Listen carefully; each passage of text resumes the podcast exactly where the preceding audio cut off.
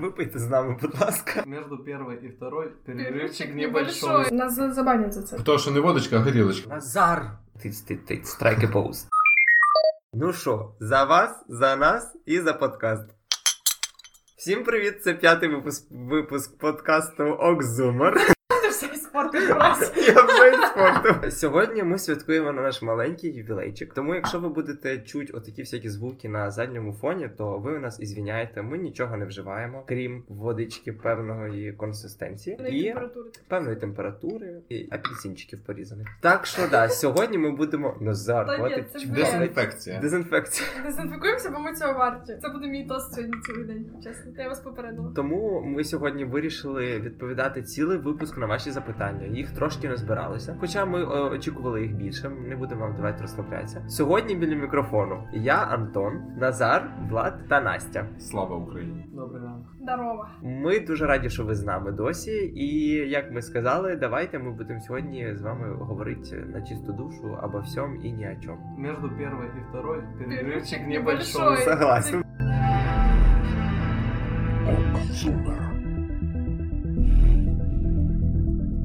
Ми почнемо з запитаннячок і вопросиків про нас. Перше запитання таке: що нас об'єднує у житті поза подкастом? Хто ми взагалі такі? Просто розкажіть про себе. Отак от. Починайте, ребята. Ну, поза подкастом нас об'єднує Антон, який спить і думає тільки про подкасти, збирає нас, і, в общем-то, він зі всіма був знайомий, так чи інакше. Це я. Ти в це ти.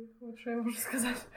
Антон підписався на мене в інсті, і я подумала, що він мразота така збирає підписочки в цьому, і я проігнорила цей запит. А потім наша спільна подруга мені пише: ну Настя, він там щось хоче мутить якусь двіжуху. Я така, о, чітко. Та давайте». мені порадили Настю класну спікерку з дебатів. Ви бачите, не промахнулися. А потім Настя прийшла на нашу е, как би, бізнес-стрічу з Владом, з яким ми теж були знайомі з танців ще колись бальних років два тому, напевно, чи три. Років 5-7 То, може. 5-7, ладно. І так вийшло, що Влад ти теж з нами попав у сексу світу. Перший випуск я маю на увазі. Попав в сексус. А на зараз ми спілкуємося десь уже теж два роки. Ще в нас є Аня Кульчинська, яка зараз сидить на карантині і не виходить з хати. Вона теж була мені пораджена, і я слухав її виступ на Fire і я прям дуже сильно влюбився в її мову. Вона дуже класно говорить. Поза подкастом нас в житті об'єднує, я би сказав, великий наш мегаполіс Рівне, де незнакомим з ким би то лі було не будь неможливо.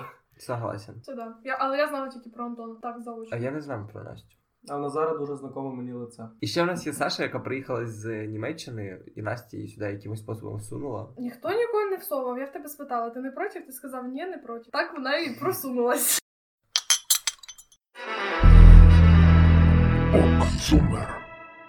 Чи важко в Україні записувати подкаст? Ні, взяли мікрофон, сіли, записуємо все. Ну, Єдине, що тяжко знайти приміщення.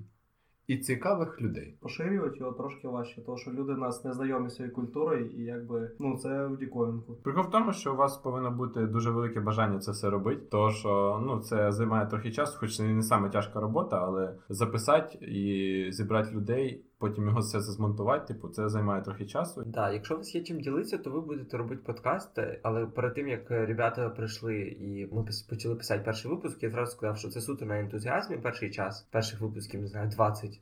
Може 30. Потім, можливо, воно буде приносити якісь плюшки в майбутньому і в плані якоїсь там попу- популярності, да, Настя? І не тільки це, Настя, розкажеш цю історію? Є цікавий, цікавинка, цікавий факт про те, що насправді наш перший випуск сексу світа рок-н-рол не є першим, тому що ми перед цим записали пілот, який ми змонтували і не випустили. Тому що ми записали його до, до речі в е, державному органі на вихідних, коли там нікого не було, щоб був нормальний звук. Але ми його не випустили, тому що він був дуже душним і нецікавим. Да, так що спочатку ви працюєте на е, ентузіазмі, на волонтерстві, і згодом ми надіємося, що ми будемо писатися в нормальній студії. Головне це знайти хороший мікрофон і хороших людей, які готові це все робити. Да, і, все. до речі, за хороший мікрофон і за ту якість звуку, яку ви чуєте, ми передаємо наш привіт і дякуємо подкасту Кіно не кіно, який записують також наші прекрасні друзі з Рівного. Можете перейти. Ми залишимо посилання в профілі. Послухайте, роблять реально крутий контент. І особливо в умовах карантину можна знайти для себе багато цікавих фільмів, які ви не бачили досі. Тож передаємо їм привіт і велике велике дякую. Цьом вам.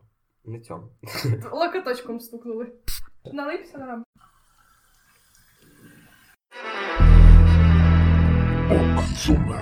Наступне питання досить лаконічне і прям таке трагічне. Як перемогти лінь? Як перемогти лінь? На це питання є дуже крута відповідь. Ми залишимо посилання на відеолекції Андрія Курпатова, який записує просто бомбезні шикарні ролики про те, як це можна зробити, що взагалі таке лінь, і про інші досить багато аспектів життя. Це дуже крутий науковець. Він доктор психіатрії, і це людина, яка шарить про що вона говорить. І тому дуже радимо вам подивитись. Ви дізнаєтесь не лише як побороти свою лінь, але в чому сенс життя, чи є Бог, і взагалі дуже багато відповідей на дуже такі круті запитання. Я скажу так, що коли мені предлагають якийсь двіж по типа навіть того самого подкасту, в мене в голові виникає такі думки, типа, це дуже довго, я не зможу посидіти вдома, я не зможу пограти в комп'ютер, я не можу нічого робити. Да, я згоден, того що.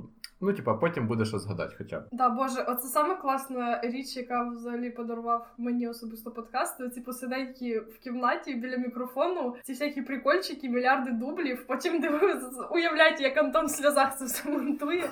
Ну це класно. От е, ми дякуємо за те, що ми це слухаємо не лише ми, не лише я, коли пишу тайм-коди, і не лише Антон, коли він це монтує, але все ж таки дякуємо вам за те, що ви в нас є. Так, дуже класно. Спасибо, Настя. Я хочу про як перемогти лінь ще. Моя порада вам просто нічого не робити. Ви, коротше, лягаєте на диван, 2-3 години ви пролежите, далі ви нічого не зможете робити. Я вам серйозно кажу. Ви, типу, не спите, ви не про що не думаєте, ви питаєтесь просто лежать. Так що да, ребята, просто нічого не робіть, і вам через 3 години точно захочеться щось зробити. Піду поїм, це вже якийсь прогрес. І дозвольте собі трошки подеградувати. Це нормально. Да, до речі, ми коли виставляли опитування в інстаграм, питали, що ви робите на час карантину. Блін, 80% відповідей було деградую, нічого не роблю, сижу в телефончику з тими навантаженнями, які має сучасна молодь, і не тільки це досить такий непоганий варіант. Просто полежати і потупити в телефон. Ми обіцяємо, що якось запишемо вам цілий подкаст про культ продуктивності і про лайфхаки по тайм-менеджменту і по всіх цих штуках, чи вони працюють чи ні.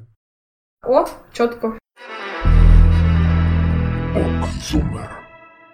Следующий вопрос в нас на вашу думку, чого не вистачає українському кіно? Якості держкіно наше виділяє дуже на дуже сумнівні проекти і для дуже недобросовісних людей. Типу, за останній час я з хороших українських фільмів я не ходив на наші котики, щось мене так сумнівні на них очікування, але з останніх фільмів я пам'ятаю тільки мої думки тихі, і все більше нічого. Там всякі серіаки, типу пекельні хуругови і т.д. Це в мене мало цікавить. А більше того, у нас 90, напевно, відсотків, ну менше трошки 80% фільмів забито скаженими весіллями і їхніми сіквелами. Я не погоджуюсь, тому що досить потужний от український кінопром, якщо це можна так сказати. Є багато достойних кіно, не лише тих, які фінансуються з державного бюджету. А як би ми не відносились до нашого голови держави, але студія квартал 95 багато годного контенту робить. І крім того, якщо говоримо про суто такі фільми, які забезпечені Міністерство культури, наприклад, нещодавно кіно віддана, теж дуже сподобалось, дуже круте. Там фільми по типу кіборгів і наших котиків. Не знаю, мені подобається. Я не можу сказати, що наша кіноіндустрія знаходиться прямо в такій стагнації. Чого не вистачає, це якраз довіри таких людей, як Назар, до українського кіно, до того, щоб витратити тих 50 гривень на квиток і піти зацінити, просто подивитись, чи воно класне, чи воно не класне. Тому що коли Голівуд випускає черговий сумнівний фільм, ми всі йдемо і думаємо, ой, ну блін, ну у них багато класного кіно, це якийсь один там промах. А коли українське кіно старається хоч щось робити, то ми дуже скептично до цього ставимося. Це недолік. Ну, по-перше, я не ходжу на голівудські сумнівні фільми, я ходжу на дуже мало, тому що мені жалко грошей. А по-друге, типу, мені не хочеться ходити на якийсь рядовий український фільм про, типу, страшну там шароварщину і т.д. Мені хочеться сходити на щось цікаве і. Хоча б цікаве. Добре. У січні я пішов на три українських фільми підряд в один тиждень. Я чувствував, що щось станеться з кіно... кінотеатри закриють. Я був і на пекельній хоругві, і на відданій, і на наш е, мої думки тихі. От в такому порядку вони йдуть в рейтингу. Навіть пекельна хоругва дуже зайшла моєму малому. Це все козацтво, ці всі шуточки. Вони е, потихеньку, знаєте, кажуть, торможення це теж движення. Я погоджуюся з тим, що розвиток є. Все частіше і частіше випускають якісь більш е, такі не попсові стрічки. Якщо ви будете ходити на всі фільми подряд і, типу, не вибирати між хорошим і поганим, то наші фільми ніколи не виростуть. Там мені здається, треба просто ходити, дивитись, вибирати для себе, писати рецензії. І ну я думаю, все одно люди на це подивляться, звернуть увагу. Ти потратиш свої гроші, які підуть в подальшому на кращі фільми, все краще і краще. Коротше кажучи, чого не вистачає українському кіно? Нашої підтримки. Знаєш, що я сказав? Нашому кіно не вистачає досвіду. Тому що в Голлівуда скільки фільмів, і вони вильохають, і це все. А в нас, ну хто що фільми, хто пише фільми. Ну, типа, скільки ви фільмів українських знаєте, що за рік випустилось? В любій справі потрібен досвід. Практика. Вот і українському кіно потрібна практика. І іменно той вопрос, чи в якому практика йде цьому е, руслі, типу, чи вона в хорошому, чи в поганому. Тобто, якщо люди дивляться, тобто режисери дивляться, що люди йдуть на е, якісь там, Кал? як каже, да, як кал, шароварщину і т.д. і т.п., то типу вони будуть це робити. А якщо люди йдуть на якісь якісне кіно, то вони будуть робити щось якісніше. Ти гарно прирівняв шароварщину до кала, звісно, але тут ти повинен Я відрізняти. сказав, я хотів сказати що шароварщину, Влад ставив кал. Питання і поняття релігії у світі. На мою думку, у світі, особливо в Україні, порушене поняття релігії. Чи це так? Так, по-перше, дивлячись, якої релігії, буддізм як був релігією для того, щоб е, типу плекати мир, такий остався. А наприклад, християнство воно явно змістило свій вектор з чогось, типу, хорошого. Прости господі, звісно. Е, Воно стало, типу, гірше. Воно завжди було таким. Просто зараз у нас є вільне поширення інформації, і ми можемо це все е, говорити про церкву, не боячись інквізиції і так далі. Тому, на мою думку, християнство завжди було таким і не стало якимось гіршим саме зараз. Зараз ми просто почали вільно про це говорити. По-перше, дуже відносні поняття і суб'єктивні релігія, світ, на-на-на. Ну, типу, якщо ми говоримо про одне поняття релігії, воно може відрізнятися кардинально від іншого поняття релігії. І зважаючи на те, яке поняття саме ти вкладаєш в це слово, від цього варто відштовхуватись. Але як казав мій обожнюваний викладач політології, це не спроба нікого образити, але чувак, який придумав хлопця розп'ятого на хресті, ну просто політолог від Бога. Тому що будь-яка релігія це максимально вагомий і дієвий вплив на суспільство. Якщо ми говоримо про релігію в такому ключі, то да, у нас це поняття викривлено, незрозуміло, як використовується, але варто не забувати про саме корінь цієї проблеми. Насправді просто люди путають поняття релігії і, І поняття віри. Мгм. Да, тому багато хто вкладає в релігію саме як релігію, церкви і- т.д. і т.п., і фінансові структури, піраміди і далі всякі штуки, а хтось набагато менше людей справді вірує. Тому ми вже говорили про це трошки в першому випуску. Ми згадували про іцизм, але ми теж зробимо ще один подкаст про релігію. Знання людства зростають зі швидкістю вибуху. Чи зможе наука коли-небудь дати відповіді на всі запитання? Чи існують кордони пізнання? Чи можна їх подолати? Чи ви в нас філософи? Боже, ставлю вам лайк. Я так люблю цю піщу для розмишлень, і це просто лучше. Моя відповідь ні. Не існує кордонів пізнання, завжди буде те, чого ми не знаємо. Відповідь на одне питання породжує ще 10 інших питань. Тому треба завжди прагнути до того, щоб знати, якщо не все, то хоча б багато. Дезінфікуємося, бо ми цього варті. Яка музика, які виконавці вам подобається? Відповідь Я меломан, меломанка не враховується. У вас точно є певні вподобання. Чи слухали ви б хоча б один альбом королеви поп-музики Мадонни? Яка пісня Мадонни вам подобається найбільше? Відповім спочатку на питання про Хорошо. Мадонну. Так як у мене про неї тільки ностальгічні такі думки, і в мене взагалі вона ну в мене в голові вона вже давно мертва, то її найкраща пісня залишається це Four Minutes, здається, з Джастіном Тімберлейком вони записували. Так, Да.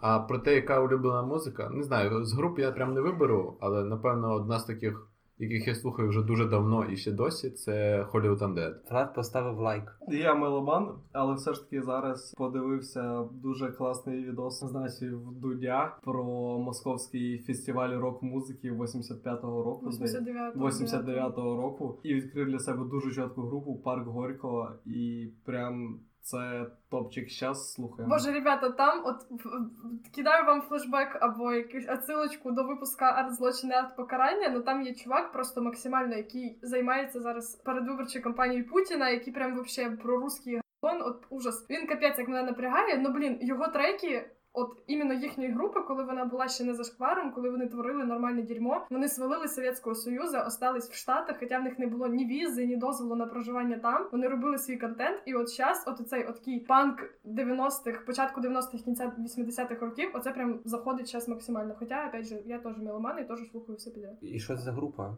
Парк, Парк Горького. А, парк Горького. Я понял. Знаєте, ви всі меломани до перших треків якогось треш-металу, типа Та ні, в мене я виросла на музиці Металіки, Scorpions і Рамштайна. Це і взагалі було... не то. Та при Це чому взагалі, тут? Я типу, тобі Металіка. Ну блін, я не знаю, як можна казати, от я слухаю тільки рок, і значить всі репери мають, блін, піську сосати. Ну це Так. ж бред. Цього ніхто не казав. Це ти таке сказав, не знаю. Ні, ну взагалі знаєш, я не таке так. почула. Ні, Просто я кажу до того, що ви кажете, що ви меломани, хоча, наприклад, Назар. хіба ви слухаєте, наприклад, шансон? Любите ви шансон? У вас є музика, то є шансонова. А у вас є музика якогось треш метал там де чуваки просто кричать і якісь барабани луплять неясні. Я таке теж не слухаю, але просто мені здається, що якщо ти меломан, то ти слухаєш прям все, якщо ти себе так хочеш називати. Та да, ну блін, того що є навіть пісні всяких оцих людей, які, як ти кажеш, оруть все підряд, що попало, і вони теж заходять. Там не знаю, не зовсім оці андеграунд, якісь е, ребята, які в гаражах записують. Хоча серед них теж є багато достойних ісполнителів. Ну блін, якісь Slipknot, там не знаю, скримери теж чітко. Не знаю, мені все подобається. У мене в плейлісті може бути від Газманова до не знаю Вівальді, і це прям чітко. Мені подобається.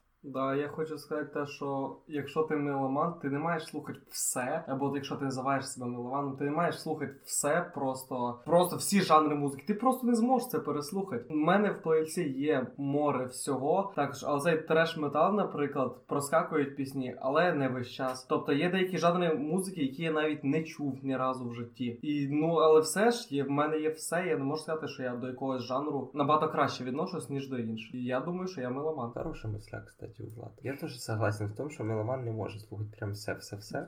Ти взагалі слухаєш Що одне. Що я слухаю? Ти слухаєш пісні старечі, дуже старечі. Ой, Все, я, більше да, нічого. Я, це я теж Не нові, нічого. В більшості моя музика, типу, плейлисті відрізняється від періоду мого життя. Типу, там декілька років назад я слухав взагалі іншу музику, там поп, трошки раніше там якийсь реп, трошки раніше просто тупо рок, більш нічого. Зараз, типа, намішалось всякого. Да, Хоча може- деякі жанри я не терплю взагалі. Які? Не знаю, шансон мені взагалі не подобається. Я не можу його слухати. Коли я їду в машині, слухаю шансон, я так, типу, так лежу просто і думаю, боже, коли ж це закінчиться? Ну, А в мене просто тато дуже любить шансон, і того Да я не розумію. І, типу, і мені прям чи- того, що знаєш, це не те, це не та музика, яку ти слухаєш, щоб щось нове для себе відкрити, але це та музика, яку ти слухаєш і згадуєш якісь прикольні штуки свого дитинства або юності. Ха. Мої прекрасні юності момент. І того, да.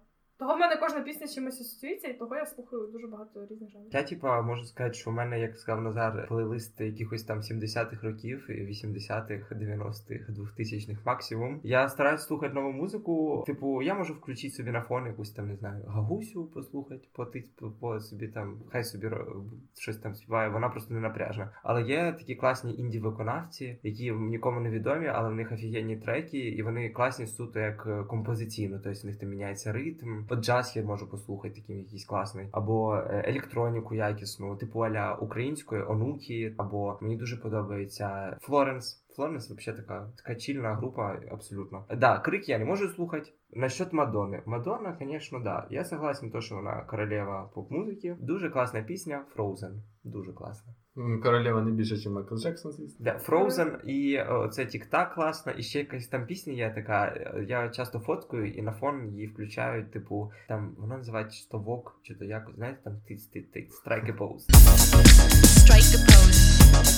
Що цікаво, що король і королева якось спадки на маленьких мальчиків. Типу, ну хтось поменше, хтось побільше.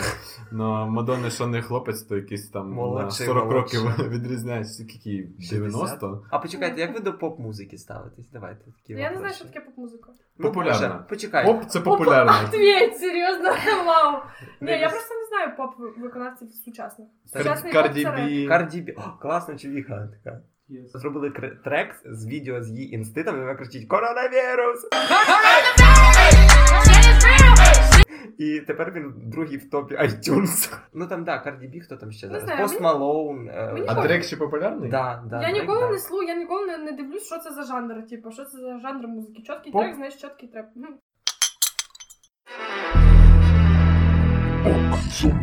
Філософське питання: що таке життя? Не смерть. Я думаю, на цьому треба закінчити.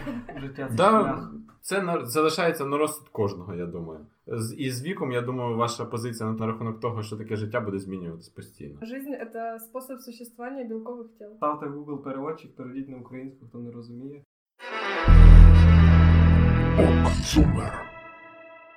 Соціальна свідомість і медіаграмотність в Україні. Чого вона нижче дна? Знаєте, просто більшість нашого менталітету і т.д. воно ще досі тягнеться з СССР, і хоч молоде покоління намагається типу вилізти якось з цього, але ну типу старші люди доволі консервативні і не дають блін, ти неправильно мислиш. Тут питання не в старшому менталітеті, а в тому, що в нас немає вихованої національної еліти. Ну, типа, от національної еліти в Україні, як були там, не знаю, Грушевський, Франко і Терепир, які прожили в Україні, які виховувались в нормальних сім'ях, в нормальних умовах, які не були отравлені цими всякими штуками, були інтелектуалами і при цьому знали, що їм робити. Типа, от ми з вами, ми з вами вже можемо стати батьками національної еліти. Типа, якщо наші діти виростуть в умовах того, що вони не громадяни радянського союзу, у них все добре, у них є Україна, у них все класно. Вони зможуть стати нормальними керівниками і нормальними правителями А в кого з які в якої країни зараз є ця еліта? у всіх країн, які розвивались абсолютно нормальним шляхом, не жили в колоніальних імперіях, не були колоніями, як Україна. Хоча де-факто ми ними не були, але з цим дуже тупо сперечатися. Я прошу екземпл. Норвегія, всі країни А Скандинавії, хто хто там? Велика Хто Британія. еліта? Ти Всі, всі, хто всі, хто стоять зараз на керівних посадах в Норвегії, їхні країни розвивалися в нормальних умовах, і всі, хто приходять до влади у них, діють на, на інтереси країни. Розумієш, в них нема того, що блін, давайте-ка я відкладу собі на чорний день 5 мільярдів доларів. Типу вони приходять до влади, і це нема в них того, що о боже, в мене є шанс 5 років накрасти всього, що я хочу. Вони приходять як на звичайну роботу. Або якщо це випадок Норвегії, то це монархія. Ну типу, монарх сам в себе красти не буде. Я не погоджуюсь з тим, що в нас немає інтелектуальної еліти. У нас є дуже багато крутих ребят, які просто зосереджені не в рівному, а і то навіть в рівному є класні е, чуваки, які творять е, неймовірні штуки, просто вони знаходяться при владі. Вони є того, ну Не обов'язково е- еліті інтелектуальні знаходяться при, при владі. Того Того це це не не еліта. еліта. Того це не еліта, це інтелектуали, але це не еліта. Наш олігархат так само не є елітою. Тобто ті ребята, які у нас при владі, ми вибрали там умовно бізнесмена. Зараз він питається зробити з країни бізнес. Ми вибрали минулу каденцію. Ми вибрали мільярдера. Значить, він керував країною як мільярдер. Тобто, іншими словами, дорівнює тире, ми вибрали крадія. Ми вибрали там, не знаю, Білорусія вибрала е, лідера колхоза. Білорусь стала колхозом. Вот і все. Вот вам і вся інтелектуальна еліта. Чому в нас низька медіаграмотність? Тому що бабусю в селі в Івано-Франківській області не можна заставити не слухати радіо або не вірити радіо, коли вона слухала радіо перед тим 70 років і вірила абсолютно всьому тому, що їй по ньому говорили. Те, що молоде покоління зараз має шанс щось виправити, ну то все в наших руках, ребят. Або ми скидаємо в вайбері мамам ссылки на офіційні джерела і кажемо, що всьому вірити не треба, або ми далі живемо в говні. І до того всього обов'язково в школі запровадить предмет, якийсь виховну годину, змінить саме освітню систему, щоб спочатку, коли дитинка приходить у садочок, їй зразу казали, що перед тим як ти щось будеш собі полівоньку, якусь інформацію вносить, ти маєш її трошки перевірити, а потім в школі це ще раз довбать людям, і ще раз, і ще раз. І тільки так, через виховання, ми можемо змінити медіаграмотність. Ну але при цьому дитинка, якщо приймає, що вона це все сприйме, вона буде піддавати сумніву слова всіх людей, вчителів, е, вихователів в садочку і навіть батьків. А в перехідному віці це досить така ну сумнівна штука. Да, тому що коли ти не ставиш під авторитет, нічиї слова ти не ставиш е, під авторитет, то це трошки може робити біди. Ну, мені здається, що навпаки краще мати свою якусь думку, яка сформулювалася в тебе через. Ну, ми не тільки маємо вчити їх казати всім ні, це неправда, я краще це, а й аналізувати цю всю інформацію. Ти не, ти не навчиш її. дитину в 4 роки або в 5 в садочку аналізувати інформацію. Звісно, навчиш, там вже різні Не підходи. навчиш, тобто, не- тому що не- має бути авторитет, хоча б один, або мама, або тато, або та сама вихователька в садочку. Ну, типу, завжди. Це не про порушення авторитетів, це про те, що якщо новина є якась про е, той самий вертольоти, які летять з неба і розпшикують антисептик, чи не чи що, чи міряють температуру, да, ну лол, то ти маєш сказати дитині, давай ми подивимося на офіційних якихось сторінках. Офіційні джерела мають бути авторитетом більше, ніж твоя мама в даному випадку. Дивіться, просто ти не можеш навчити або змусити дитину вірити чи не вірити, та розвивати в неї критичне мислення ти можеш. Критичне мислення так. Наскільки розумієте, ми зараз 17, 18, 19 років можемо глянути не тільки одне джерело перше, яке висвітилось, можемо два, три, навіть 10. з офіційними посиланнями і не тільки. І згідно з тої всієї інформації, яку ми отримали, ми можемо вичленити для себе те, що ми вважаємо максимально правильним. От, а дитина в 14 років навіть може сказати, ви хочете, щоб я був медіаграмотним? Добре, він зайшов в інтернет, він глянув перший же сайт, зайшов. Добре, що йому е, попалась інформація правдива. А якщо ні, він просто прочитав і буде доказувати цю інформацію всім, тому що він це прочитав в інтернеті, і тому що йому так казали в час робити. Він зробив правильно, як йому казали, а інформацію він прочитав ну неправильно.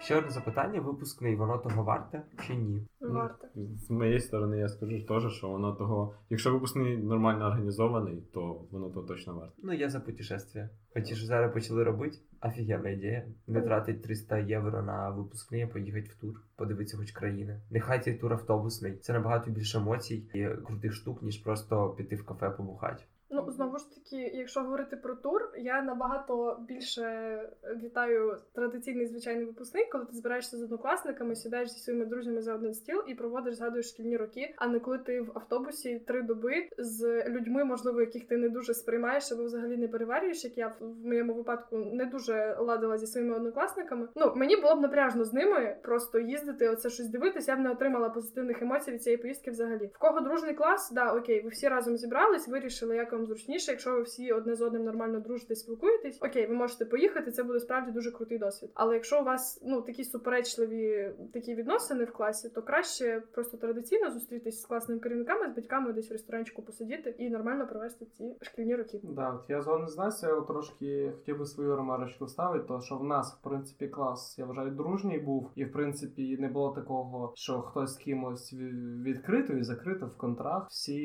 е, дуже добре один до одного відносились, але все ж таки, якщо це розглядати із сторони поїздки, туру, євротуру і так далі, то я би скоріш вибрав би класичний, от наш традиційний спосіб святкування, як ми це зробили, просто без цієї всієї помпезності понтів, плать за мільйон доларів і так далі. Ну, це трошки да. Тому що у нас такий менталітет, у нас понти дороже денег. А от е, Євротур я би зібрав би просто чоловік 10 і ще би позвав би своїх інших друзів не тільки з класу, і ми поїхали б собі класно відпочили б в своїй компанії. Того, да, я, я думаю, що традиційний спосіб з деякими ремарочками відносно нашого часу буде краще. Скажу з свого персонального досвіду, типу, у нас в класі були такі відносини середні, але так як наш випускний був дуже круто організований, ми всі були дуже заряжені на цей випускний. Ну, дехто так більш песимістично, але тим паче, коли всі, типу, дуже від цього радіють і дуже класно це сприймають, то в нас вийшов дуже крутий випускний. Але, наприклад, паралельного класу нашого вони пішли в кафешку, посиділи десь за годин 12 і розбіглись всі. Типа, ну це було взагалі не круто. Хоча в них клас теж був такий, типу 50 на 50. Просто на випускному всі стають максимально дружніми, максимально класними, і типа нехай це буде супер наіграно. Але якщо ви хочете провести його традиційно, то да. Влад не може бути такого, що у вас в класі всі супер супер дружні. Коли під градусом, да, а це в основному під градусом в нас, то це все я особисто для себе багато відкрив людей, яких я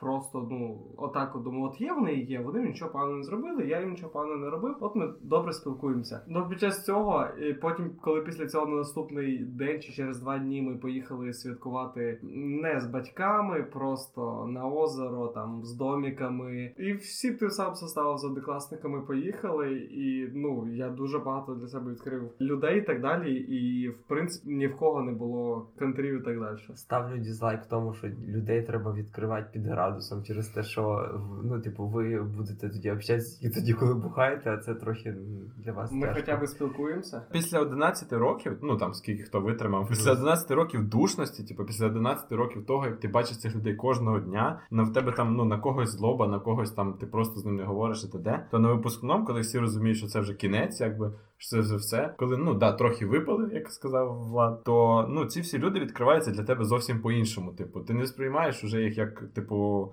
людей, яких ти завтра знову побачиш, типу, і ще будеш бачити дуже довго, і того ви стаєте якби ближчими, і після випускного будь-який клас по суті зближується, як на мене. Вопрос до Насті. Коли і як Настю вкусив Медведчук, що вона виголошує про російські тези? Це наїзд, на який Настя постарається адекватно відповісти. Це брехня. Ніхто адекватно відп- Ні, ладно, я жартую. Я не знаю, де ви почули про російський наїзд. Мабуть, це було в випуску арт-злочини арткара, коли я казала, що слухати виконавців, які виступають в Росії, це норм. Але ну come on, ребята, ви ж дивитесь російських відеоблогерів. Ну блін, по-любому, хтось із вас фанат якогось Янчика Топліса, який не виголошує проросійських промов, а просто ділає годний контент. Ну там був загон в тебе, що ти казала, що вірш про, про те, що Україна ну, Ну, е, типу, цього, да, Бродського. да, Бродського. Ну come on, ну все одно я не вважаю, що це проросійські промови. Я громадянка України, живу в Україні, люблю Україну душею і серцем, і тому, ну, типу, ніхто мене не кусав. У мене все добре в цій житті. Влад, не ржи. Влад просто знає правду. Я агент Кремля. Ладно, це шутка. Ну come on, ребята, будьте попроще. Там ще буде питання, я так підозрюю, про голову ватніка, там чи ще про щось. Да? Зараз зразу я його вкину. Просто на подкасті мають бути різні люди. Ну, типа, Да. когось хтось агент Кремля, когось спонсорує Госдеп США, типу, Да, хтось хтось Антон, в нього немає хтось нічого. укроп. Ну, типу, це нормально. Я взагалі пропоную відійти від цих категорій. Блін, хтось ватнік, хтось не ватнік, хтось укроп, хтось бандеровець. Бо це не так працює. Come on, ребята. Трошки фільтруйте те, що ви читаєте, і фільтруйте те, що ви думаєте. І те, що ви слухаєте, то що Да. фільтруєте, виключайте подкаст. Відмовляйтеся від цих категорій, бо це до добра не доводить взагалі ніколи і нікого. Ну, на самом деле, поки перед тим, як, до речі, збирати людей. Перед, перед тим, як збирати людей на подкасти, я кожного спитав їхню думку, наприклад, там про різні категорії людей, про ставлення до політики і т.д. І я спеціально брав, хоч щоб в нас хоч якийсь був спор, якийсь е, В смысле, конфлікт прав, Антон, ти просто спитав і такий, ти отак, ну ок, ти все одно Я остаєшся. б вас не взяв, якщо б ви були во всьому согласні, через те, що було б скучно слухати. Хто б ще з тобою це тут сидів? Повір мені, ти бачиш, скільки у нас тут запитів? ладно, ладно. Так що да, має бути якісь конфлікти в нашій команді, і ми дуже раді, що ми знайшли іменно тему патріотизму, через те, що вона вічна, не неіссякаема. Ми кожен божий випуск про це згадуємо. І зробимо його не раз ще і ще. Е, Що на значить ваш- Божий випуск? Я не Кожен поняв. божий Я випуск. не Кожен поняв. божий раз.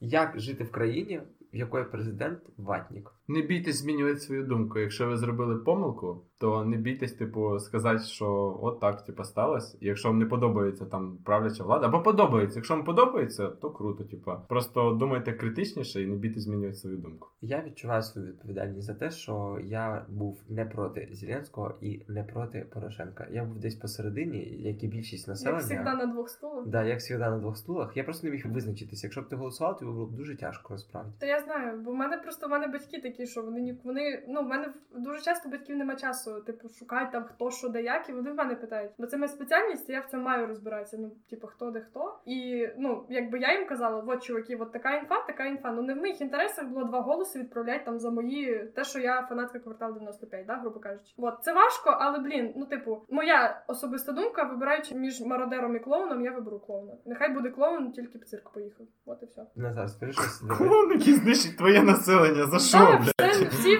блін. Або мародер, який, е, Який- просто розграбує твоє населення і будете жити в нищеті. А Да, так хоча б і, і розграбує Це- твою армію, яка стоїть опять же за тебе. Ну, типу. Ну, Ти дивіться. знаєш, що такі мародери? В фіналі, в фіналі не був, е, як його звати? Гриценко. Гриценко. Грицак, Ні, Гриценко, Гриценко. Гриценко воєнний, ну блін, Гриценко, Да, не... типу- Гриценко просто не політик. Ось хто насправді крав наші армії. Це просто пусті якісь такі закиди не знаю, з UA24 чи з якого сайту. Та до чого тут є 24? Так, стоп, це вже випуск про політику, але Ми зараз знов перейшли туди, не треба. От ваш вопрос. Я скажу, що я відчуваю відповідальність за те, що е, ми вибрали такого президента, і всі відповідають тут за те, що ми такого вибрали. Що маємо, поки що то маємо. Мій градус того, щоб я вийшов на мітинг, ще не дійшов до тої точки. Хоча там недовго осталось, мені здається. А ви знаєте, що для мене мітинг є штука, така да. пунктик. Тому да, по-перше, визнавайте свої помилки, якщо ви передумали про те, що ви ну там якісь мали певні думки інші ніж зараз. Ви можете завжди передумати, і ви можете змінювати свою країну. Починайте з себе. Просто така от фразочка в кіно. Починайте з себе, якщо вам говорять е, вищі структури влади, дотримуватись законів, сплачувати штрафи, сплачувати податки. Пробуйте, наскільки це не важко б не було. І спочатку, як то кажуть. Спочатку міняється населення, а потім міняється і влада.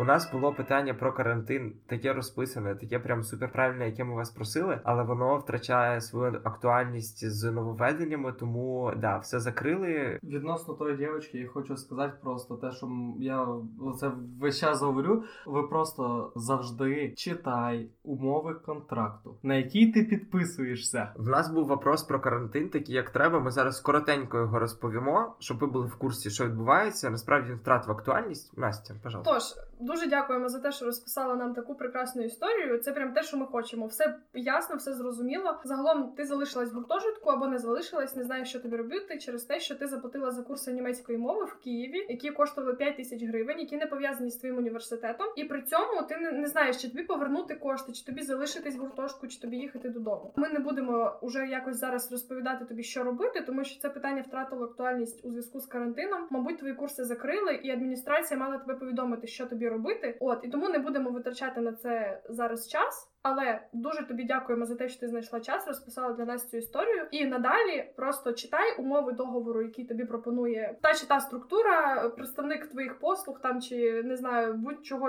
на що ти підписуєш угоду. Читай її. Все, що написано маленькими, великими літерами, все читай, і тоді не буде виникати ніяких питань. Після цього вопросу у нас був інший вопрос, просто три слова про булінг. Ми зробимо на цю тему випуск. Ти- Тож пишіть конкретніше про що говорить, тому що ну про булінг, та він ну він є. Та можливо, в тебе є якийсь випадок. Якщо ти не хочеш, щоб ми називали твоє ім'я. У нас є У анонімна нас є анонімна форма. Google форма, раді Бога, Боже, пишіть ваші випадки, нам це цікаво, чесно. Типу, у нас є багато своїх історій, які ми можемо розповісти про булінг в школі, про те, як і були Ли. в нас. Да, да. Тому е, Слава Богу, ми вже всі випустилися. А, Продовжують просто булить в універі всюди тут. Ребята. Антона з його поглядами не перестануть в общем-то. Вообще ніколи, так що я Так можу що да. як вам звикнуть і сидіть на двох стульчиках.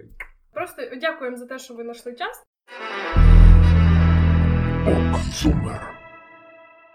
У нас був цілий вопрос про те, де ми у яких топах, в який зараз у нас там стан розвитку, і це. Ми, звісно, хочемо похвастатися, що ми там 37 були в Apple подкастах топі загальному iTunes, але в нас є така обратна сторона популярності, така, знаєте, якої на самом ділі немає, каже Назар. Ми в курсі за цю історію, але ми хочемо дуже з вами з нею поділитися, щоб ви з нами сіли, посміялись там хорошо, так проорались, або навпаки, о Боже, Настя, з тебе все нормально. Настя, давай. Да, тож це дуже смішно, чесно. Е, Зразу дисклеймер, ні на кого не держу зла. Це було дуже смішно і класно. Е, Коротше, празднували ми день народження Владіка, мого любимого самого в світі. Йому було 18 років. Можете в коментарях написати з ним народження Владік. Я вам лайки всі поставлю. Вот і коротше, і наш товариш умудрився заснуть. Ну, втомився, просто втомився молодий чоловік і заснув. Вот. І положив свій телефончик от на тумбочці. І йому почала дзвонити е, определенна мадам. І я взяла трубку, кажу, що ну от такий-то, такий-то спить. Ну, типу, він не може взяти трубку, він заснув. Він набере вас зранку. Хорошо, положили трубку, дзвонять ще раз. Кажу, ребята, Назар спить, набере вас утром, все хорошо, все нормально. Ла-ла-ла-ла-ла-ла. В мою сторону я почула слова: О, блін, це ти, Настя, з подкасту, на-на-на. Кажу, та, ребята, це я. Ла-ла-ла-ла. О, це ця шмара. І я така, oh my god. І коротше, ребята, ви чуть не охватили люлей. Того, що мої знайомі, мої хороший, самий любимий Владик і його прекрасні друзі вже були готові вступитися. І того, будь ласка, в такому маленькому місті думайте, що ви говорите, кому ви говорите, тому що ну.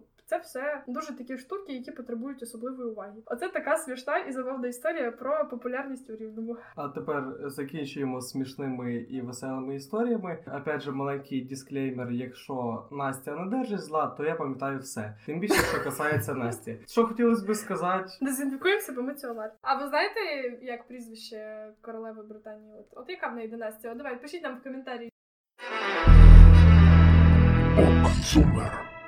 Ми дуже вам вдячні, що ви дослухали до кінця наш теплий домашній сімейний випуск. Ставте нам 5 зв'язд, перебирай на себе роль Антона. Але в принципі, дякуємо вам за те, що ви нас слухаєте. Це всього на всього п'ятий випуск. Чекаємо на ювілейний 55-й і 105-й, і не тільки е, наш запис. Але в принципі, да, ви нас почули, ми вас почули, все класно. Пишіть, задавайте запитання, тому що ми думаємо, що кожен наш ювілейний випуск буде відповіддю на запитання наших підписників. Було приємно послухати, почитати ваш фідбек і взагалі, що ви нас слухаєте, ви нам пишете. Попрошу вас формулювати свої питання трохи краще і задавайте більше цікавих питань. Там хто може написати якусь анонімну Google форму, типу. Там чи правильно ми розкрили ваше питання, чи неправильно, чи взагалі ваші думки співпадають з нашими. Передаємо привіт людині, яка задала нам питання про Цвітаєва і про Єсеніна. Це, звісно, дуже класно, але ми не літератори, ми не досліджуємо їх біографію. Ми можемо будувати чисто свої суб'єктивні штуки по, по цьому приводу. Ми не передаємо привіт е, Ваську і Соньку, того що ну в нас якби не радіопрограма.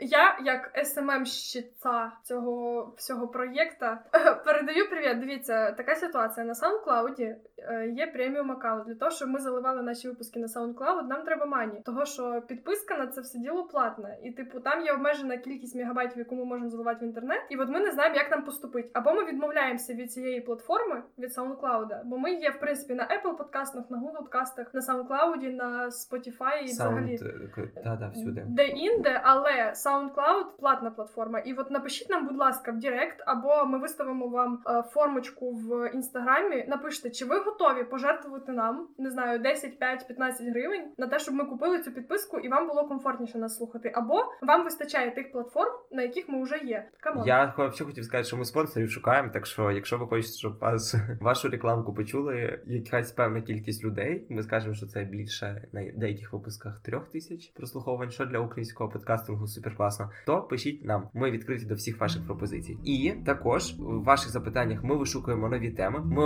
обіцяємо, що наступні два випуски будуть максимально підготовлені, бо ми згодні з тим, що ми трошки здулися на цих два випуски. Вони були домашні, карантинні, такі, типу, ми не особо готувалися до них. Ми хотіли з вами просто чільно поговорити, щоб ви дізналися краще нас, а ми вас. Але наступні два-три випуски будуть суто експертні, як ви любите, більше конкретики, Більше більше страчів. страчів, більше фактів і всього іншого. Особливо наступний випуск, там де зустрінеться Настя, Назар і ще хтось. Ну, навірно, я спойлер, бо я з цього місця не встану. Ха! Все, ребята, всім бувайте. Пока. До побачення. Покедова. Якщо ви мене дуже попросите, я вам інколи буду записувати АСМР.